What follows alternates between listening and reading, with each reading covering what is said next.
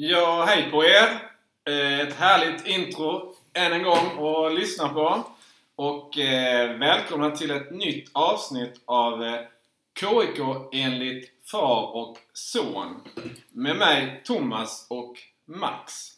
Eh, ja, hur känns det att sitta här igen Max? Jo, det känns bra. Eh, roligt att försöka göra det lika bra som första gången och vi är glada för all eh, fin respons som vi fick efter premiäravsnittet med Mikael Gat och får väl leva upp till eh, pressen vi har på oss nu. Ja, lite så är det väl. Eh, men eh, nu är vi här och nu liksom. Nu blickar vi framåt. Och ja, det blir ju inte alltid som man har planerat eller tänkt sig. Exempelvis KIKs träningsmatch hemma mot Västervik i fredags. Den blev ju inte av. Det var manfall hos eh, smålänningarna. Och apropå manfall, eh, så, och att det inte alltid blir som man kanske tänkt sig och planerat så inträffade en eh, olycklig incident eh, på KIKs träning igår. Du var på plats Max.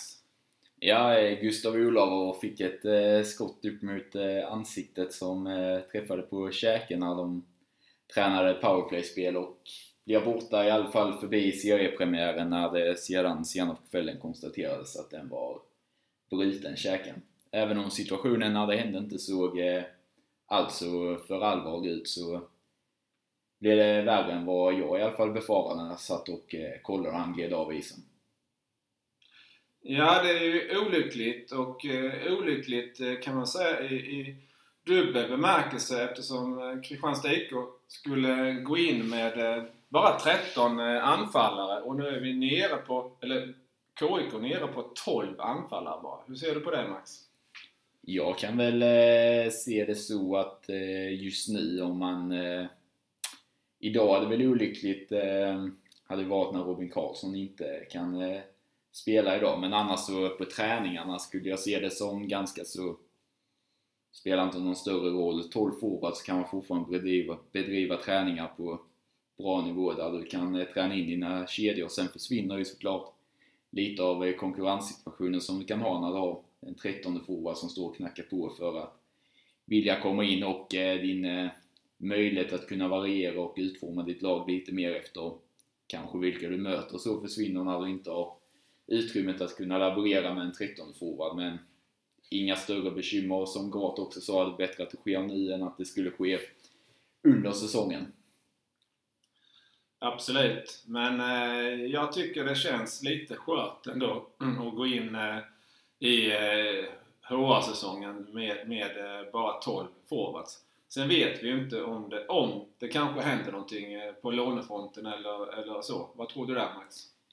Jag skulle inte tro att det händer någonting just nu. Eh, Man var väl medveten om att, medveten om att man gick in i säsongen med 13 forwards och chansen eller risken för att en skada skulle tillkomma är ju ganska stor på någon av sina forwards så detta är säkert inget som eh, inte fanns med i eh, någon eh, riskanalys som Mikael Gart och Piva gick in i säsongen med när man byggde laget.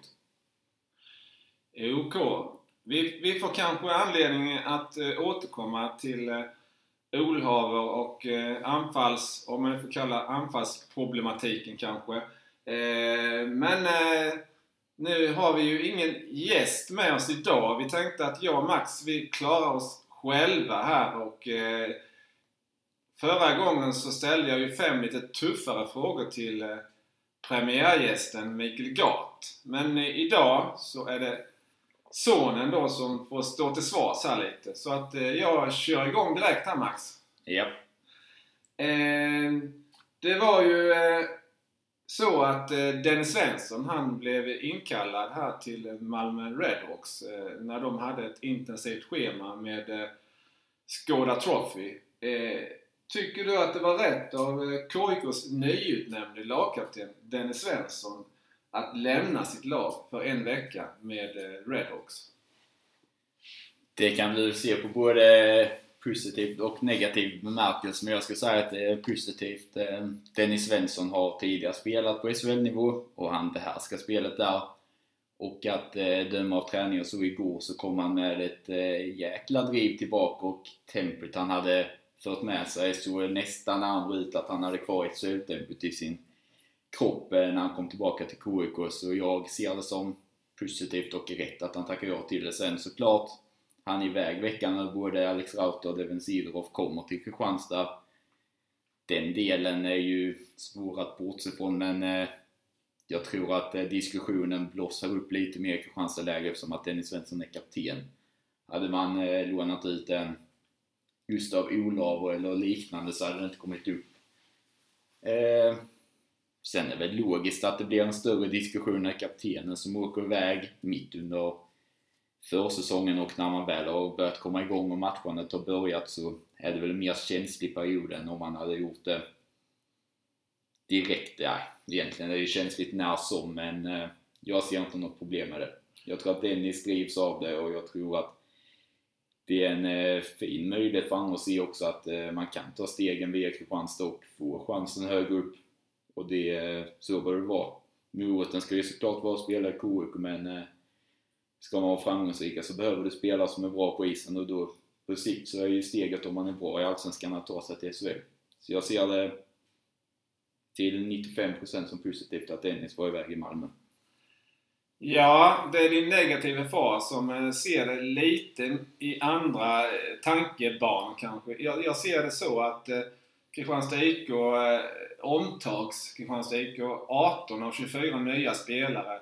Eh, Fredrik Hansson har varit kapten eh, i princip under 10 år och eh, Dennis Svensson tar över som ny kapten och eh, så pass många nya spelare och han, han är den nya ledaren i laget. I och för sig så tog han säkert ansvar, eller gjorde det, även under de två tidiga säsongerna. Men tycker jag ändå att lämna laget och som sagt då när Sidorov och Rauter kommer att eh, nej, det var inte optimalt sett för omtags-KIK eh, att lämna under den veckan som gick här. Sen hade Dennis varit en eh, mer auktoritär och kanske väldigt, väldigt drivande kapten som eh, är tydligt nummer ett. Eh, det är han ju såklart eh, inom laget och allt så, så hade jag sett en större problematik med det.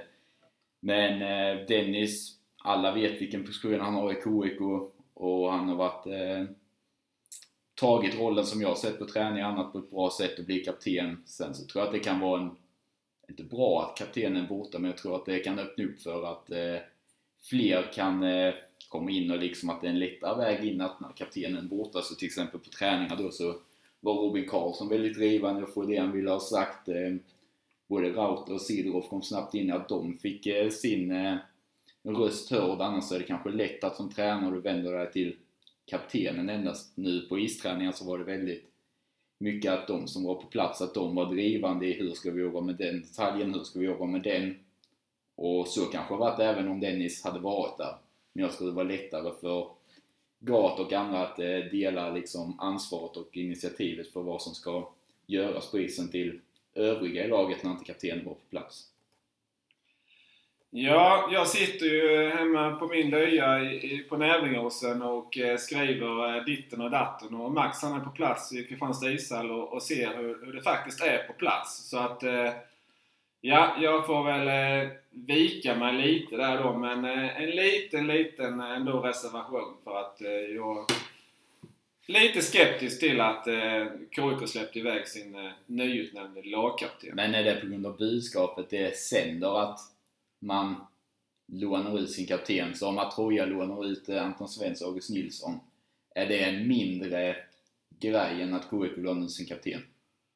Det tycker jag. Alltså låna ut sin kapten och som jag sa det här läget med att eh, du, du, det är en ny nyordning i eh, KIK då med att du, du har så, alltså 18 av 24 nya spelare från säsongstart. Det är ett rejält omtag och du får in fyra transatlanter, du får in en ryss. I och för sig har Skladnysjenko varit här innan men det är ett nytt KIK som ska byggas och att inte då kaptenen är med på träningar och han missade ju också skulle egentligen missa två träningsmatcher men nu blir Västerviks eh, matchen inställd. Men han missade i alla fall bortamötet med Mora. Ja. Ja. Det, så är det ju, men eh, jag ser det mer som positivt att han fick komma till Malmö och eh, föra med sig det han har därifrån tillbaka till KIK med högre tempo och intensitet till träningen. Ja, så får jag ju erkänna. Han gjorde ju ett snyggt mål också. Den backhanden uppe i krysset, den satt rätt fint. Det får jag erkänna. Även om August Nilsson kanske var lite väl passiv i, i den situationen. Ja. Ja, vi, vi släpper Dennis Svensson eh, för nu. Eh, ja, vi släpper inte honom så, men eh, just den här diskussionen släpper vi Dennis Svensson. Så går vi över på nästa lite tuffare fråga Max. Eh, är det tjänstefel av Gat eh, att, om han inte spelar Erik Flod i powerplay? För jag ser ju eh, alltså Erik Flod som en ypperlig powerplayback. Inte minst när han kom från Hockeyettan och Hudiksvall där han var... Alltså jag vet att Mikael Mjörnberg skrev någon match att han var outstanding i powerplay och han dominerade isen och...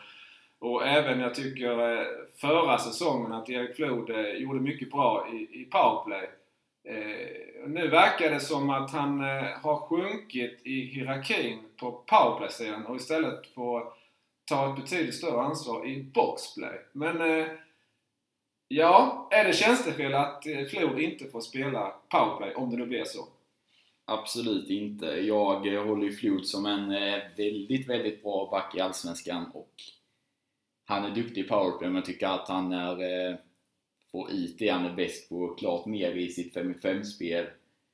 Eh, och i boxplay är han och Ulsén ett eh, väldigt bra par ihop som de också är 5-5. Sen har man tagit in Gustav Buraman som om Flod är powerplay specialist så är ju Buraman än mer utpräglad att han ska spela powerplay och Krupic senast han var alltså gjorde han, jag vet inte exakt, men i alla fall 20 poäng i powerplay så det är svårt att, när man plockar tillbaka Emil Krupic, att inte ge han powerplay-tiden. Jag tycker det är svårt när man värvar Gustav Broman att inte ge han tiden. Sen har du skillnaden att, eh, så som jag såg hur man eh, spelar powerplay på träningen så eh, har du ju eh, Leftar i, i två stycken och då har ju Buraman så att Buraman sidan han skjuter på kommer mer till rätt i det powerplay-spelet som han är med i. Och då så väljer man då så går Krupic med Flod mer mot varandra i att de skjuter på sitt håll. Där den fattningen passar bättre in i deras eh, uppställning där nu Flod har platsen. Och jag tror även att eh, det är Theo Nordlund som fick powerplay-tid när Krupic vilar mot Mora går före Flod i ett eh, powerplay-spel. Och jag har inget emot att eh, Flod och Ulsén kommer att spela 50% av tiden i 5 mot 5. Eh, så inget tjänstefel. Han kommer att få sin speltid ändå, Erik Flod? Ja, det tror jag.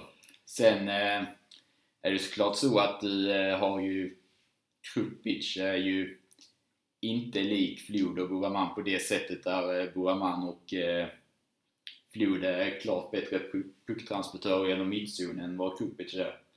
Eh, Buraman och Flod kan eh, alla spelar med sitt droppass när man ska spela uppspel i powerplay där Flod och Buraman då har en annan dimension att kunna transportera pucken på egen hand in i anfallszon medan Kupic inte har den skridskoåkningen eller förmågan att kunna driva den själv igenom eh, två zoner in i anfallszon. Så då är det väl om man vill ha två lika powerplay-formationer så är det kanske mer logiskt att spela Flod än Krupic, men jag tror ändå att Krupic i eh, anfallszoner där han kommer till sin rätt kan eh, vara mer nytta i det han får ut där än vad han har gjort om han bara spelat 5-5 och boxplay. Sen är ju Krupic eh, har visat sig när han spelat i KIK. Han har gjort mycket poäng men han har också varit en liten säkerhetsrisk bakåt. Han har tappat lite puckar och det har blivit lite eh, motoffensiv eh, även i, när KIK har haft powerplay då. Så, så att, eh, ja. Det är väl det som... Och dessutom så Krupic hade ju ingen bra säsong alls i AIK. Så han kommer kanske med lite stukat självförtroende. Han gjorde 7 mål och 29 assist när han var i KIK 1920. Eh, och som du sa säkert eh, kanske hälften av de eh, poängen i eh, powerplay. Men han hade ingen jättebra säsong i Vita Hästen heller. Nej. Innan han kom tillbaka till Kristianstad första gången då gjorde 36 poäng.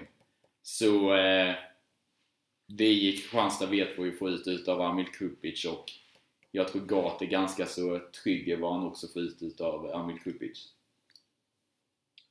Eh, finns det inget alternativ eh, förra säsongen så spelade ju KIK med tre backar i powerplay. Du hade då William Petrus, Erik Flod och Alexander Moldén. Finns det utrymme för att spela med tre backar i powerplay även den här säsongen? Då nyttjade man ju Alexander Muldén som en... Eh, kan ju säga att han var en forward i powerplay för han stod ju inte på toppen i paraplyt när man spelade utan han stod ju vid sidan där han skulle skjuta. Och jag ser ingen utav eh, de tre backarna som just nu pratar om som har det skottet så att man skulle vilja flytta på eh, och ha någon på sidan. Nu har vi klart mer vad det känns som spets i offensiva spelare som vill ha sin eh, powerplay-tid. Eh, igår ställde man upp med två intressanta formationer i powerplay och då var inte ens Robin Karlsson på isen.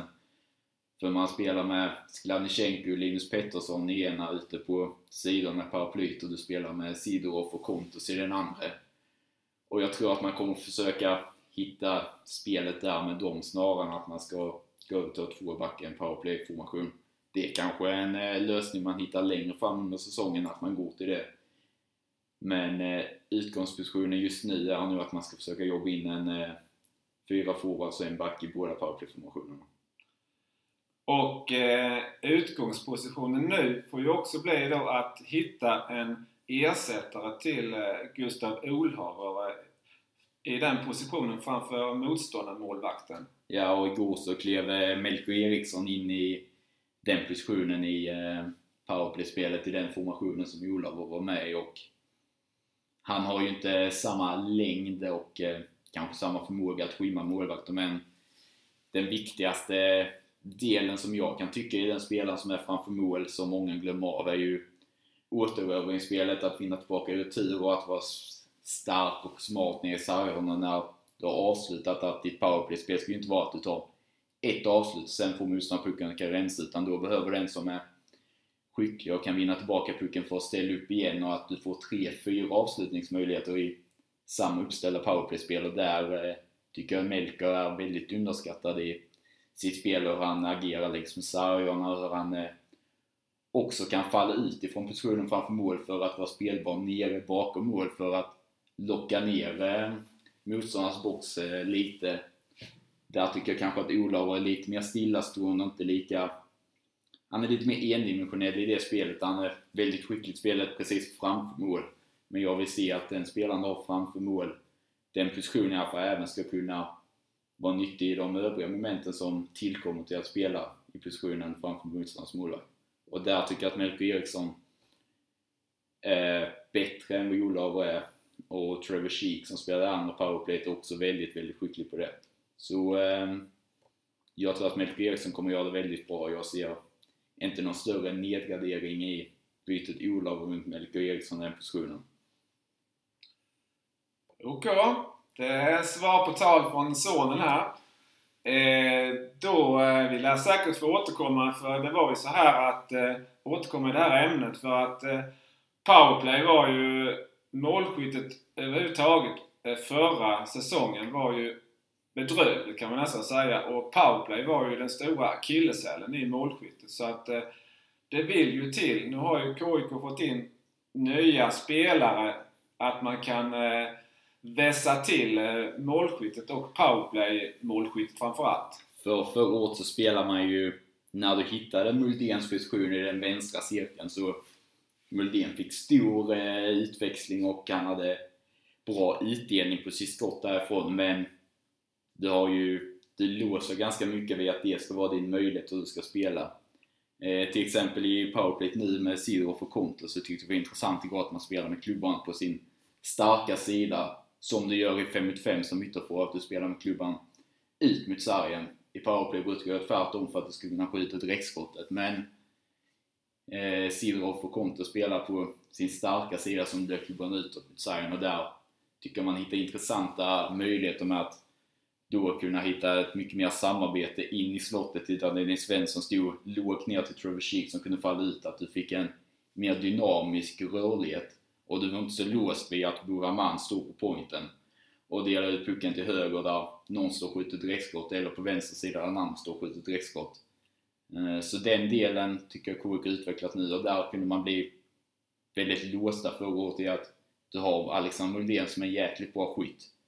Men du kanske inte hittar de andra möjligheterna med powerplay som du hade kunnat om du breddar dina vyer och inte bara vill söka det som då var effektivt. Men hade man haft andra varianter att kunna spela ner djupt eller hittat i slottet där eh, vem det nu var som stod där, Wilman Borvik, att han hade kunnat falla ut mer från sin position framför mål så tror jag att du hade fått än mer utdelning på Alexander Muldén för då hade hotet inte bara varit passningen ifrån Petrus eller Calvin Ketinak rakt över till eh, Muldén. Och det tror jag att man detta året kan hitta där man har fem stycken avslutningshot i powerplay som det ser ut på träningen igår och som det har sett ut lite i träningsmatchen med.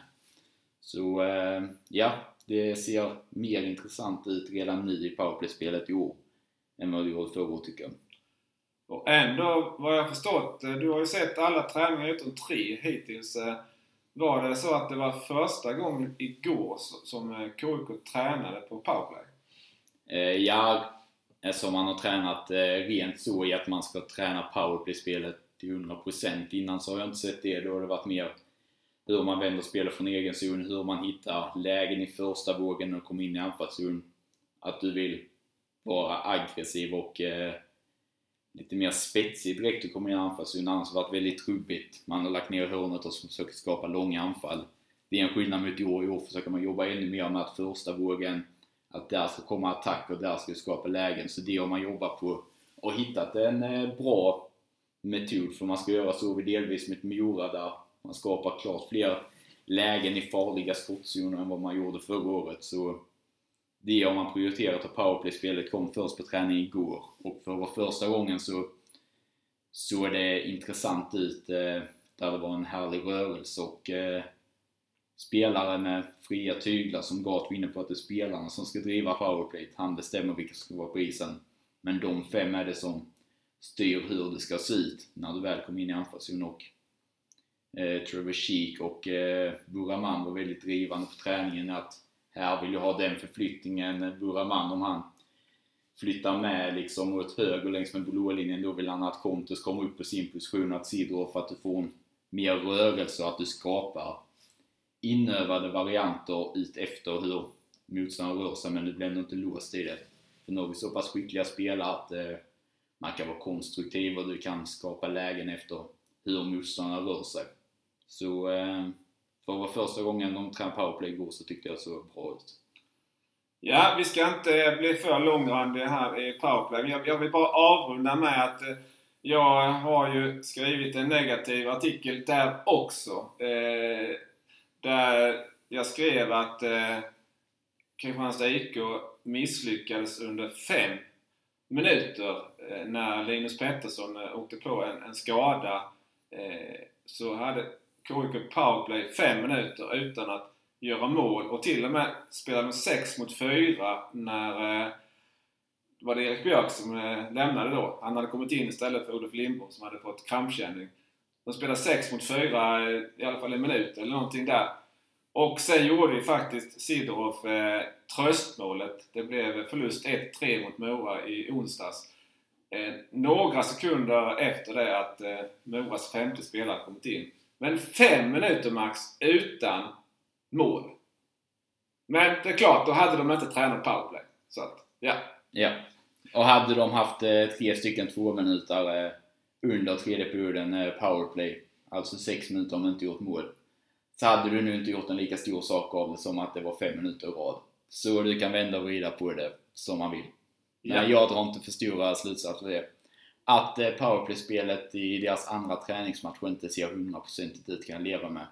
Hellre att det såg ut som ett Mora, att där 5 5-spelet fanns mer mönster och mer tydligt och att du spelar på ett rakare sätt, vilket säkert har förts in lite utav eh, nordamerikaner, både kanadensare som kommit att där jobbar man mycket mer på att direkt du äntrar offensiv zon, att du får en kontrollerad ingång i anfallszon då så ska du skapa en målchans. Det är så jag KK visa mot Mora och jag ser mycket hellre att det så i en annan träningsmatch än att du har ett perfekt powerplay-spel. Där sätter vi punkt för den frågan. Så går vi vidare till nästa fråga. Eh, vem vaktar KIK-kassen i HR-premiären? Olof Lindbom. Varför? Han är bättre. Du tycker det? Ja.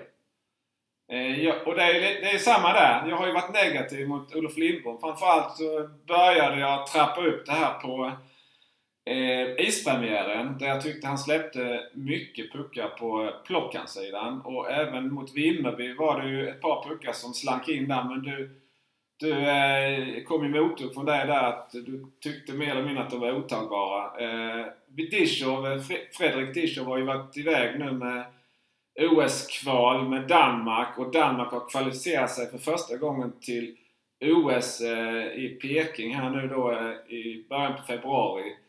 Men eh, vi har ju sett väldigt lite, eller jag i alla fall, väldigt lite av Fredrik Dishov hittills. Men du gör ändå den starka. Det, det lät som du sa det rätt så starkt här att det är Olof Lindbom, 87,5% i Mora förra säsongen. Men, ja. ja.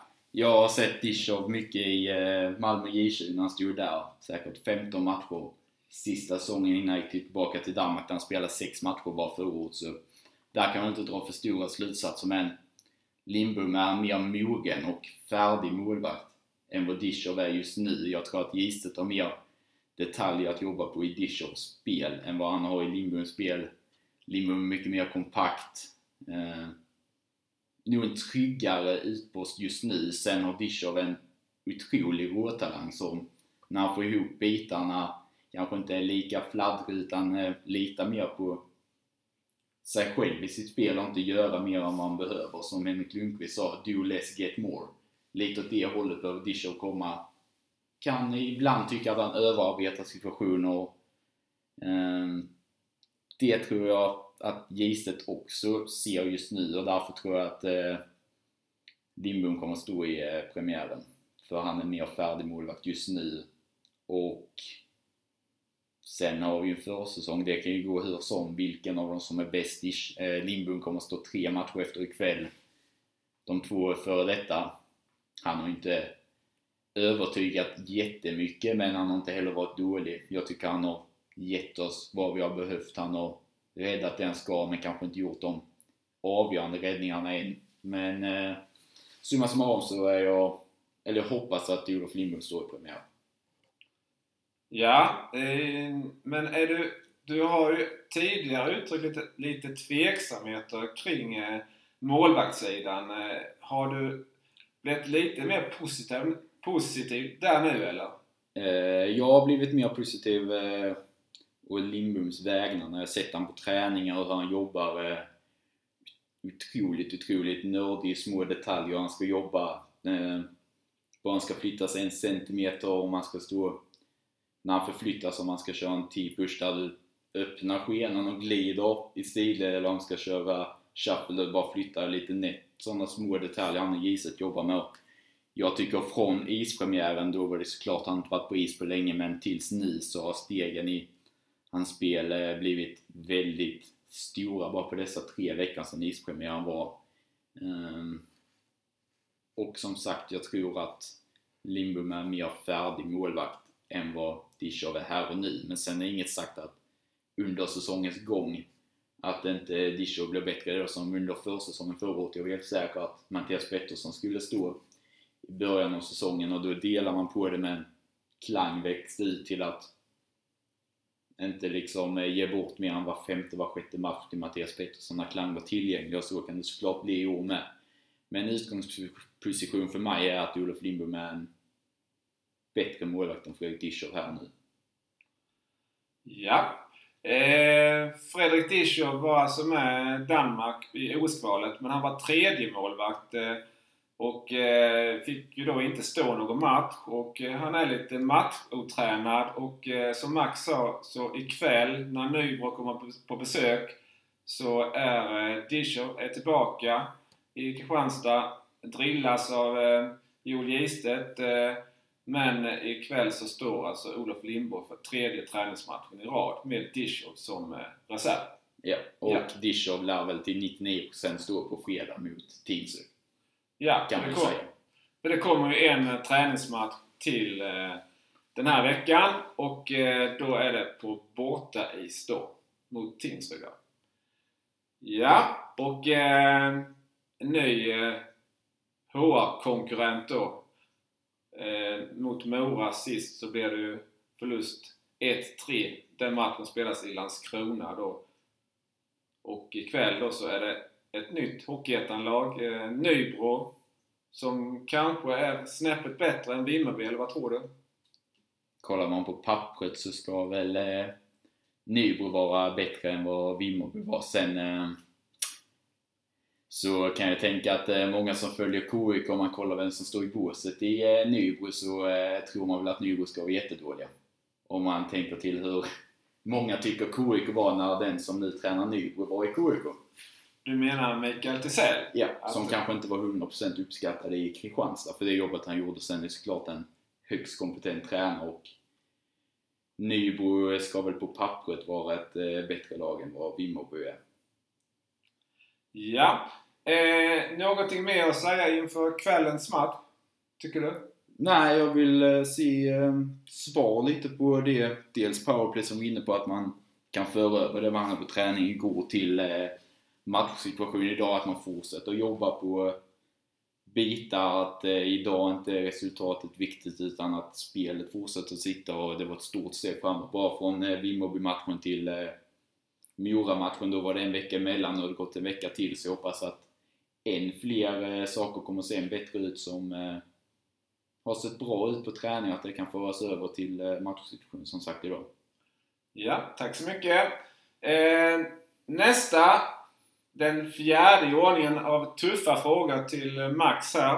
Eh, är det rimligt att tro eller förvänta sig att en spelare, läs då Nikolaj Skladnichenko, som då har varit, eh, inte spelat tävlingshockey på en säsong eller ett och ett halvt år, ska kunna gå in i Hockeyallsvenskan, Sveriges näst högsta liga och, och göra 20 plus mål, som du har sagt. Ja. Det får du utveckla.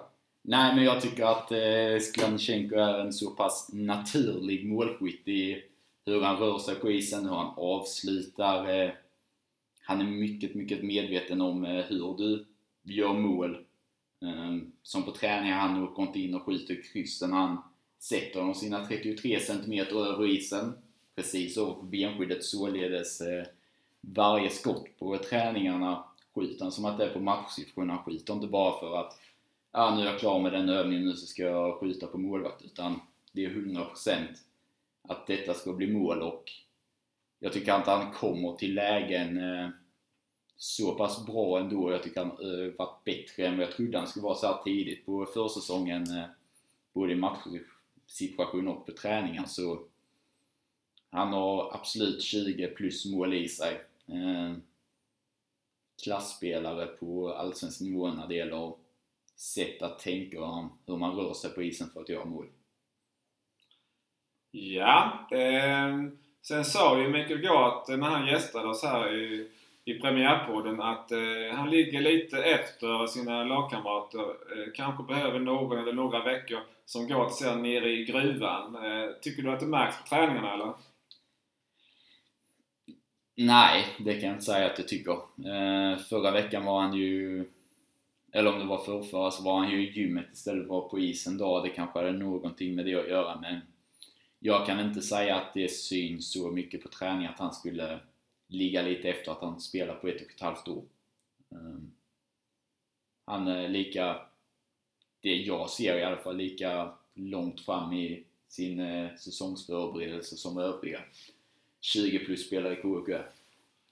Och eh, målskyttet sitter i ryssens eh, ryggmärg, kan man säga det?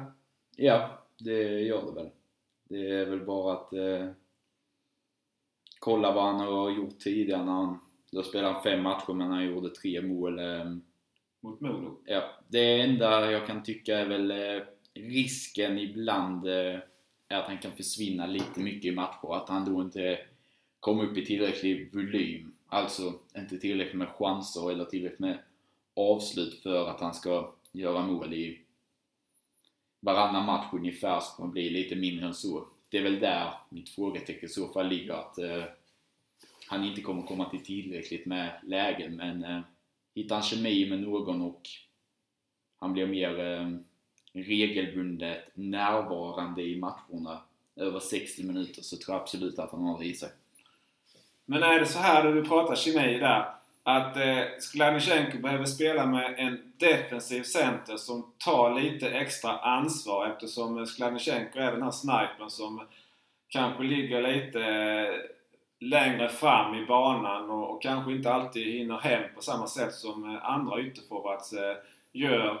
Och behöver han också ha någon eh, ytterforward på andra sidan då som eh, spela fram honom precis som centern då? Eller är han beroende av en defensiv stark center och en hårt jobbande framspelande ytterforward?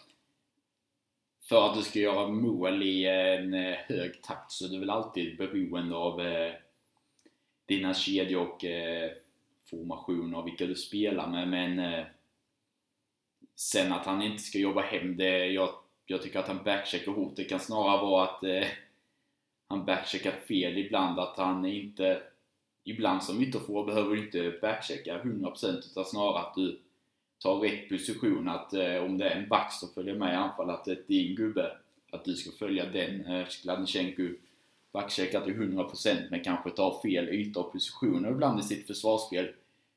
Det är snarare där kritiken i hans defensiva spel skulle hamna, tror jag. Snarare att han gör jobbet. Sen om man ska ha en eh, passningslägga med sig på isen, ja det är väl klart men eh, jag eh, tycker också om när man kanske har två målskyttar i samma för vet du att du har en passningsspel som Kalle Miketina förra året, du kommer inte behöva attackera han för han tar ju skottet kanske en gång på tio när andra hade tagit skottet istället. Sätta en eh, målskytt med en annan målskytt, typ Linus Pettersson och ha en eh, Dennis Svensson som center emellan för då kan du inte lämna någon utav eh, Linus eller Nikolaj lediga för båda har liksom målskyttet i sitt blod att man får du läget så tar du läget och jag ser mig hellre två målskyttar att Sklanchenko spelar ihop med en annan relativt utpräglad målskytt i samma kedja för att eh, generera ytor och tid för varandra då med att motståndaren måste plocka upp båda två i sitt försvarsspel.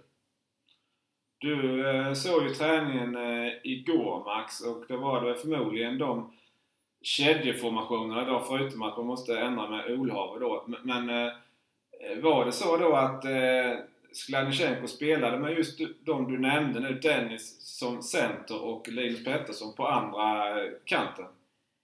Eh, det tror jag väl. Nu kommer jag inte ihåg det rakt upp och ner men eh, han gick ihop med Linus Pettersson eh, under ett tag i alla fall på träningen och eh, eh, när Kontus gick som center var det ja. Han gick med Kontus och inte Dennis så eh, där hade du en eh, formation som jag tyckte såg bra ut. Eh, där han får spela med Linus Pettersson vi var inne på, men att det var Kontus som gick som center istället. Eh, har kanske en än högre högsta nivå i det offensiva spelet än vad Dennis har är fortfarande ansvarstagande defensivt som man vill kanske ha bredvid när du då både har Linus Pettersson och Nikolaj Skladnichenko i samma kedja. Så den formationen eh, tycker jag finns kemi och eh, attribut för att den ska kunna vara framgångsrik i Allsvenskan tillsammans. Ja, eh, de eh, kedjorna som alltså KIK hade med Olhave då eh, och då var ju Robin Karlsson fått en smäll på foten så han kunde inte träna men räknar med att han kanske kan vara med tillbaka till träning redan som imorgon, har vi mm. sagt. Men då var det alltså Herman Hansson, Melker Eriksson och Malte Sjögren igen formation. Och eh, Trevor Schick, Dennis Svensson, Devil Sidorov igen. Linus Pettersson, Christoph Kontos och Nikolaj Skladnichenko igen, kedja. Och den fjärde kedjan då med eh, Gustav Olhaver, Wenström, Kevin Wenström och eh, Alex Rauter. Det var de fyra kedjorna som på senaste träningen. Ja. Tycker du det så bra ut eller? Eh, ja, jag tycker att um du har hittat eh, den första som du nämner där med Malte och Herman är väl given och Melker har hittat en fin position däremellan så den kedjan väl inget att säga något om.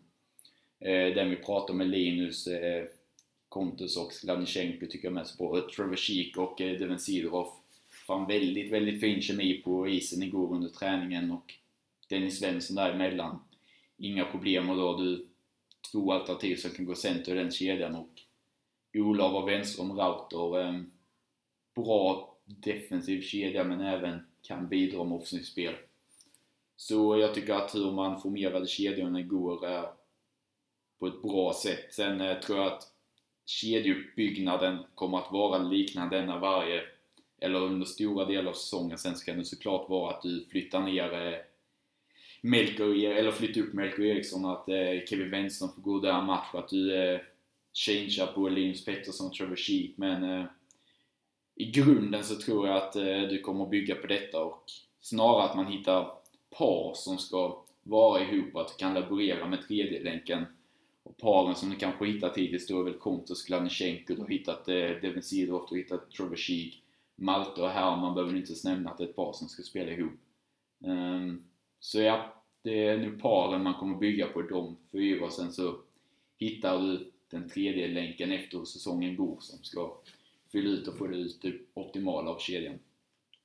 Ja, vi tackar så mycket Max. Eh, har vi en fråga kvar och en liten samvetsfråga får man säga så här för att eh, min son han, han sa redan i maj när eh, KIK, det var ju lite stiltje där eh, på nyförvärvsfronten och även på förlängningsfronten men då rasslade det till rätt så rejält och den ena spelaren efter den andra antingen förlängde eller eh, kom till. Och eh, då sa Max eh, att eh, Kristianstad IK de kommer att sluta topp 6 i Hockeyallsvenskan 2021-22.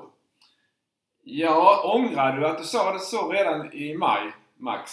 Nej, det kan jag inte säga att jag gör. Ehm, såklart att eh, utifrån så är det väl ett eh, tips som ser ganska så konstigt ut men eh, det är indikationer man fick tidigt under slutet av april, början av maj hur lagbygget skulle se ut, att man skulle öka spelarbudgeten lite, att man skulle lämna spåret med oprövade juniorer och kanske gå på lite mer eh, Erfarna? Seniormässigt ja, erfarna? erfarna liksom eh,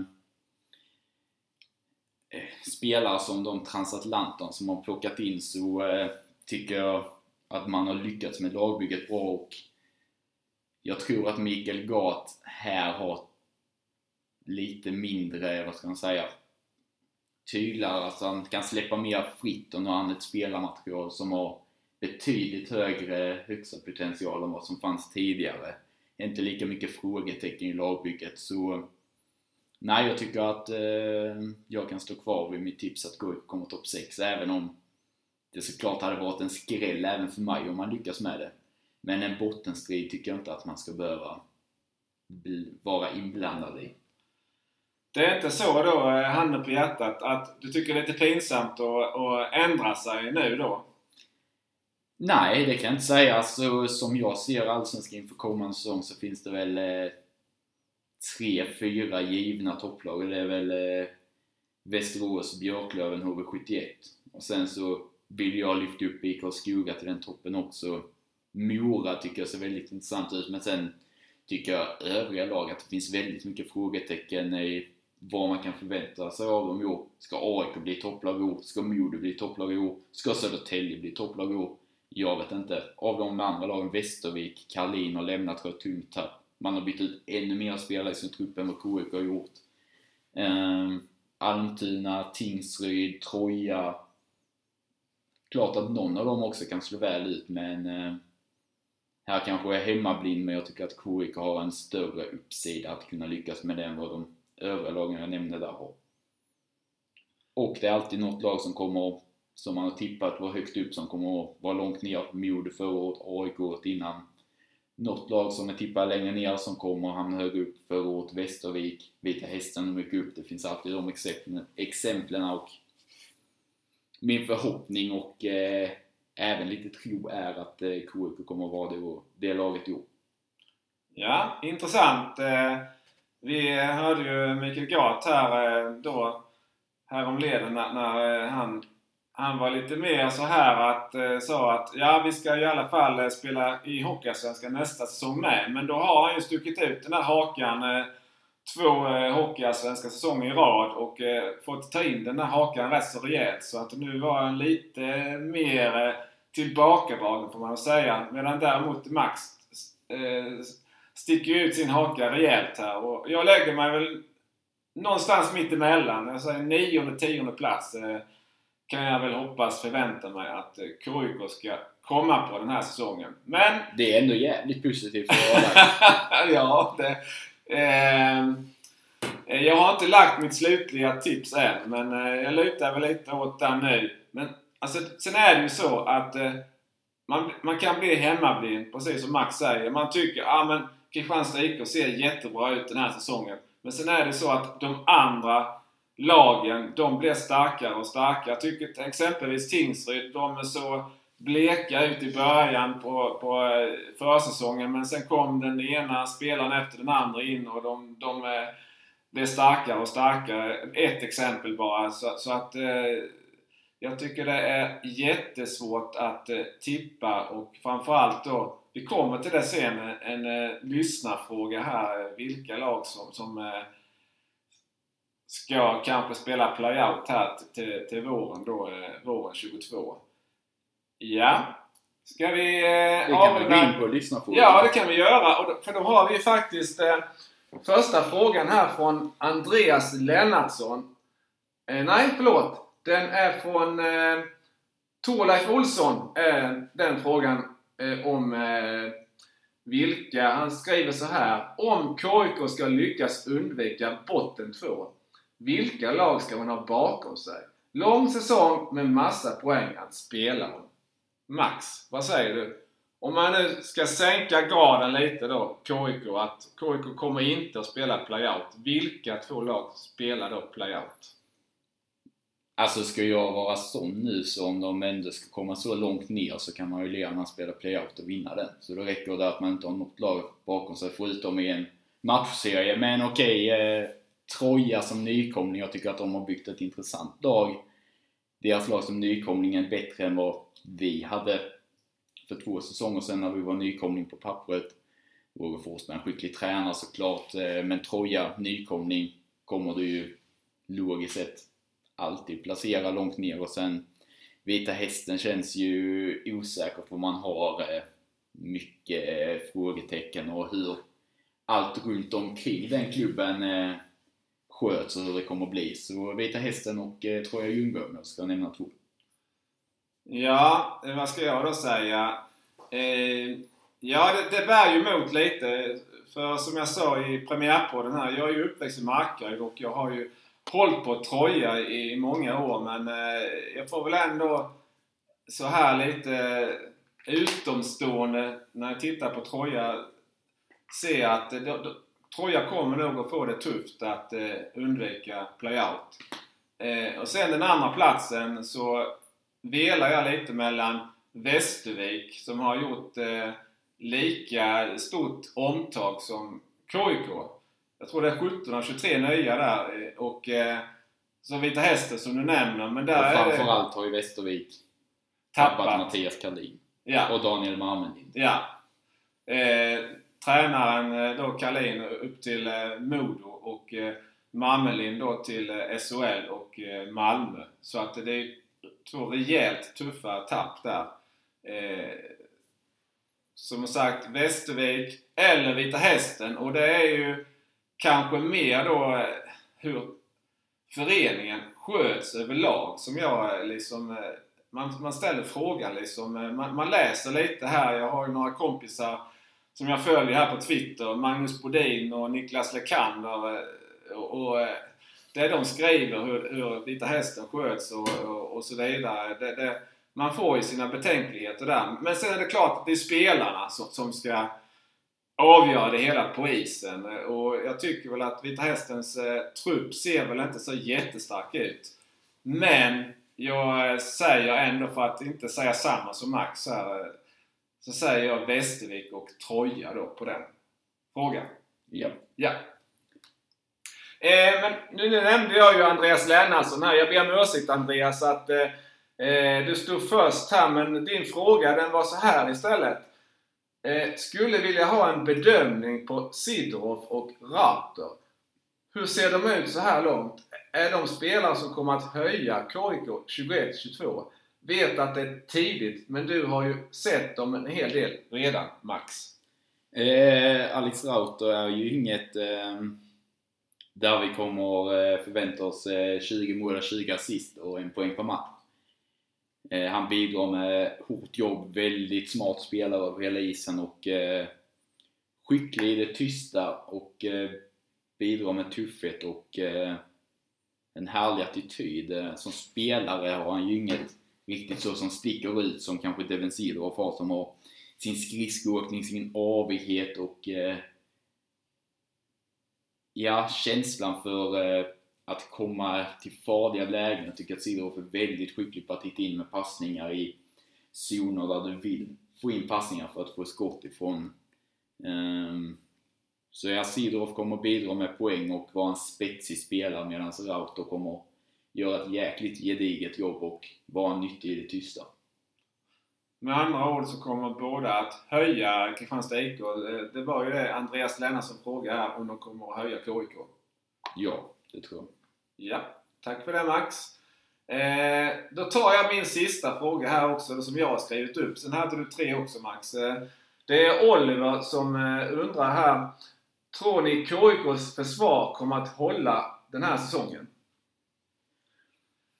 Ska jag börja då? Eller? eh, ja, målvaktssidan har vi varit inne på och det är ju egentligen alltså den allra viktigaste kan, kan jag tycka. Och det, det jag lite tveksam då eh, till eh, Lindbom. Mer tveksam än vad Max eh, nu verkar vara. Och Dishov har jag ju inte sett någonting nästan. Båda är ju unga och orutinerade. I och för sig var Klang orutinerad, ung. Han, Klang är fortfarande junior och Dishov han är 20 nu och Lindbom är ett år äldre, 21 år. Och de har, Disho har ju väldigt lite seniorhockey bakom sig. Lindbom lite mer. Men eh, Lindbom var skadebenägen. Eh, och, men han var ju U18-VMs bästa målvakt. Eh, så det finns potential och eh, jag har fått från källor i Danmark att eh, Dishov eh, ses som en väldigt eh, stor talang utöver det vanliga eh, jämfört med Fredrik Andersen då i Carolina Hurricanes. Tyvärr väldigt mycket skadedrabbad då. Men eh, jag är tveksam till målvaktssidan.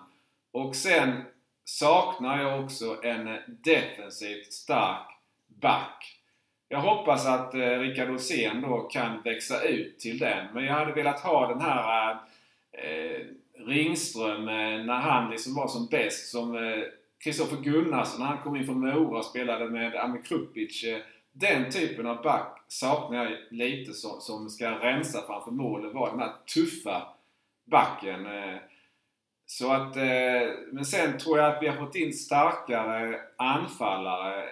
Hårt jobbande anfallare som kan... Vi vet ju vad Dennis Svensson kan. Men jag tror att spelare som exempelvis Trevor Sheek, Alice Rauter som du har sagt nu kan... Sen vet vi att Herman Hansson och Malte Sjögren är starka defensivt. Så att det finns nog fler anfallare som kan bidra till att eh, stärka upp försvaret. Så jag har lite betänkligheter kring eh, försvarssidan på backsidan om man säger så. Så, så mitt svar på din fråga Oliver, eh, ja, lite tveksam måste jag ändå säga bollar jag över till, eller puckar över till Max här. Eh, jo, såklart att rent försvars, försvarsmässigt så kanske jag också saknar en Kristoffer Gunnarsson och liknande, men jag gillar hur man har byggt eh, backsidan då, där man eh, har fokuserat en hel del på eh, spelskickliga backar som kan transportera pucken, för jag tycker att problem KIK har haft under båda sina säsonger i Allsvenskan, att backarna kanske varit lite väl trubbiga i spelet med puck så att man har blivit kvar i egen zon och då blivit nermalda och sen släppt in mål. Men eh, jag ser en potential i denna backsidan och uppsidan för att kunna spela pucken ur egen zon, kontrollerat att man ska kunna föra matcherna än mer än vad vi gjort tidigare, högre än förra året. Så därav så tror jag att vårt försvar kommer att hålla bättre än tidigare, för jag tror att vi kommer att kunna har bättre kontroll på matcherna där vi för matcherna har pucken. Så det är mitt svar på det. Sen eh, håller jag med som jag sa att eh, en, eh, Gunnarsson hade jag kanske gärna sett men eh, jag tycker att eh, Isak Renemark har sett väldigt bra ut så kanske kan växa ut i det. Eh, Erik Flod är väldigt underskattad defensivt. Eh, Rickard Olsén likaså. Buraman och Krupic har egenskaper för att kunna spela bra defensivt jag. gillar mer backar där man kan försvara med högt hockey-IQ. Att du inte bara spelar fysiskt utan att du läser spelet, du är på rätt position, du är smart med din klubba. Att du försvarar genom att vara smart snarare än att vara fysisk. Och det eh, ser jag att denna backsidan har eh, förutsättningar för att kunna göra. Ja. Och då har jag min första fråga. Ja. Om du inte hade något mer att säga om... Eh, nej, jag, jag, ser här att eh, vi, vi, vi, får inte bli för långrandiga, så, så shoot! Vem vinner KIKs poängliga undrar Fredrik. Jag eh, går ju på Devin Sidorov. Eh, jag tycker att han... Eh, jag har bara sett honom i en match. Eh, Mora borta nu då, eller i Landskrona, den träningsmatchen som du och jag var såg honom. Och tycker han såg väldigt intressant ut. Eh, han eh, ville komma till avslut. Han tog sig mot mål och eh, han sköt. Och det var ju också Devin Sidorov som gjorde det där tröstmålet då i 6 mot 5 mot slutet. Då ska man betänka att Devin Sidorov hade bara en enda isträning med sina nya lagkamrater och kom direkt från, eh, vad jag förstod, någon eh, camp där han hade varit lite ledare och så. Eh, så att Mikael Gart var ju lite undrande, han var inte helt säker på vilken fysisk status Devin Sidorov var när han anlände till Kristianstad på söndagen där då för att sen spela match på onsdagen. Men jag tycker att jag fick väldigt goda vibbar av Devin Sidorov. Eh, och bevisligen, han gjorde 15 mål och 23 assist på 48 matcher i, i Alpligan heter den. Mm. Så, ja. Och eh, jag läste någonstans att eh, eh Alpligan bedöms som snäppet bättre än Allsvenskan, Hockeyallsvenskan. Så eh, det inger ju förtroende att eh, Devin Sidorov eh, skulle kunna göra en hel del poäng i Kristianstad IK. Och jag eh, säger Linus Pettersson. Eh, av att döma av det som skett hittills så har han eh, mognat och eh, växt in i eh, seniorhockeyn ordentligt tycker jag det ser ut som och eh, den potentialen som han sitter inne på eh, hoppas jag han får ut. Eh, och får han ut den så eh, tror jag mycket väl att han kan vinna KUKs interna poängliga. Han gjorde ju, Linus Pettersson gjorde ju två mål i första träningsmatchen hemma mot Vimmerby. Och då hade han ju, på tal om det här med kemi, rätt bra kemi med Kevin Wenström. Kevin Wenström spelade fram till båda målen. Plus att eh, Wenström spelade fram eh, Linus till ett öppet läge vid stolpen men där Pettersson den gången missade. Mm. Eh, så visst har, och sen kommer jag ihåg från ispremiären, eh, Linus Pettersson, han gjorde ett riktigt konstmål eller trollmål eller vad ska man säga. Han la pucken eh, mellan benen och klubban bakom ryggen och så sprättade han upp pucken i nättaket bakom Lindbom. Det var ju liksom eh, den största behållningen på KIKs ispremiär, för min del i alla fall. Mm. Eh, nästa fråga är från eh, Johan. Hur många personer får Kristianstad IK ta in med rådande restriktioner? I nuläget så är det ju så att eh, det är eh, 100 personer på ståplats och 330 på sittplats. Och jag har inte sett eh, någon annat än. Men det, det, man ser ju nu runt om att eh, det, det släpps på, på restriktionerna och man ser ju fotbollsmatcher i exempelvis England där det är fullsatta läktare och i Danmark så släpper de i princip alla restriktioner nu i september och så vidare. Men och jag såg nu också att Svenska ishockeyförbundet de eh, vill eh, införa covidpass så att eh, man ska kunna visa ett pass att man är vaccinerad, fullvaccinerad för att kunna komma in och titta på hockey.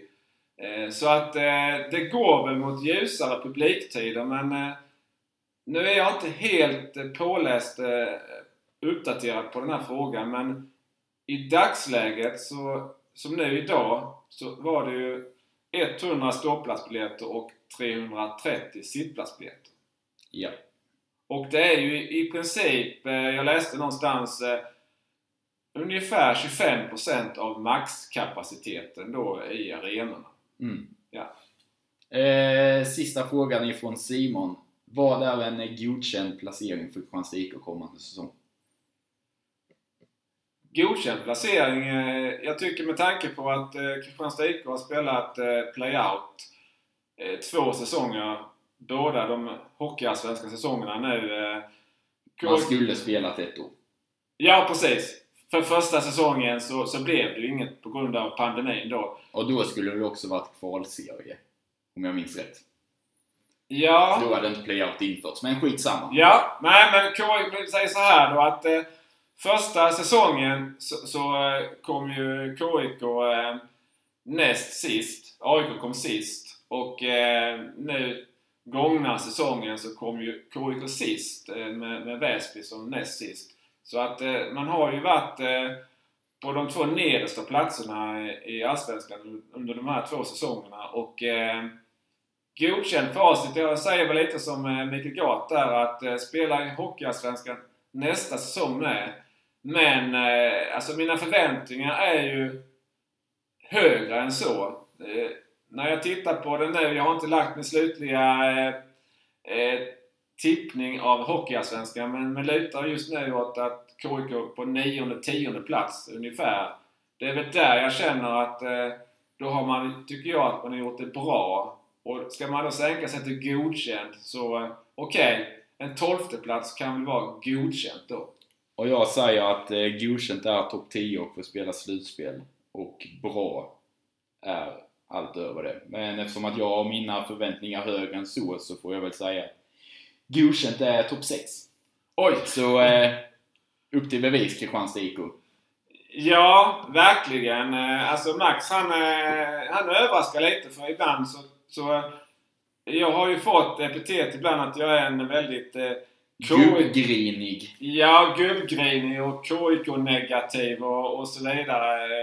Men ibland så har Max till och med varit mer negativ än mig. Men någonting har hänt inför den här säsongen. För det var länge sedan. Jag tror aldrig jag har känt att Max har varit så positiv eh, vad gäller Kristianstad IKs representationslag eh, som inför den här säsongen. Och vi har ju ändå följt eh, Kristianstad IK, eh, ja, mer än 15 år i alla fall. Ja, jag har ju inte följt dem medveten om Nej, vad men du- saker är i 15 år. Nej, men eh, nej, nej. i 10 år kanske. Ja, ja, du börjar rätt så tidigt bli rätt så nördig, får jag säga, vad gäller, vad gäller hockey. Så att, eh, ja, eh, men det, det var...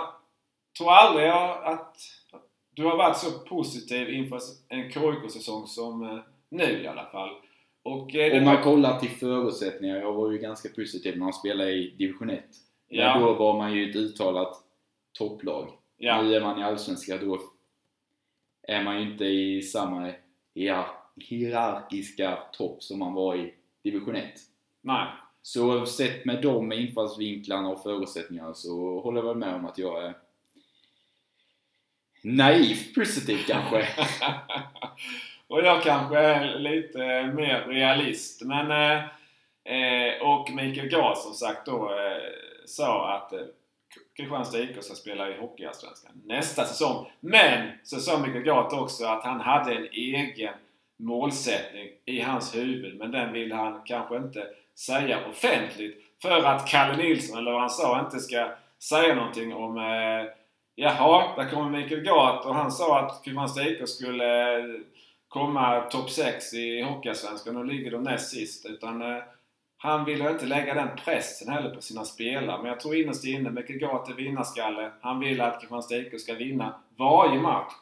Eh, men så kommer det klart inte bli. Men, men eh, han, jag tror inte, han, han vill inte offentligt eh, nu inför Kristianstad IKs tredje säsong säga vad han innerst inne tror förväntar sig att hans lag ska hamna. Men vi får höra det på Hockeyallsvenska upptakten som är rätt så snart. För den 24 september så inleds Hockeyallsvenskan där KIK får ta lite tjuren vid hornen direkt. Eh, Karlskoga hemma som Karlskoga var ju nära att vinna mot HV71. Här eh, som är topptippade. Ja, lite så. Who gives a shit about försäsong? Eller preseason? Men samtidigt så säger Mikael Gart att eh, han vill vinna varje match. Han ville vinna även på försäsongen. Och eh, Kristianstad IK har inlett den här försäsongen med två raka förluster. 3-4 efter förlängning hemma mot Vimmerby och 1-3 eh, mot Mora i Landskrona där alltså Mora var på träningsläger. Men nu är det nog dags att avrunda det här. Vi har pratat rätt så länge Max. Eh, men jag känner att eh, vi hade, det var jättekul att vi fick några lyssnarfrågor här och svara på. Och eh, vi hoppas att ni har orkat hänga med oss hela den här. Det blev lite längre än vad vi hade tänkt oss. Och hoppas att ni fortsätter att följa oss också, både i det vi skriver och det, så kommer det ju... Vi ska försöka hinna med två podcasts till innan premiären, HA-premiären den 24 9. Eh, men jag eh, vill bara avrunda än en gång. Jag är långrandig, jag vet det. Och eh, som sagt, tackar så mycket för att ni har lyssnat. Och eh, vi hörs. Och Max, du vill säga några avrundande ord också? Jaså? Det vill du inte? Nej, Nej. jag är nöjd. du är nöjd. Eh, som sagt, tack så mycket. Ha det så bra. Vi hörs. Hej. Hej.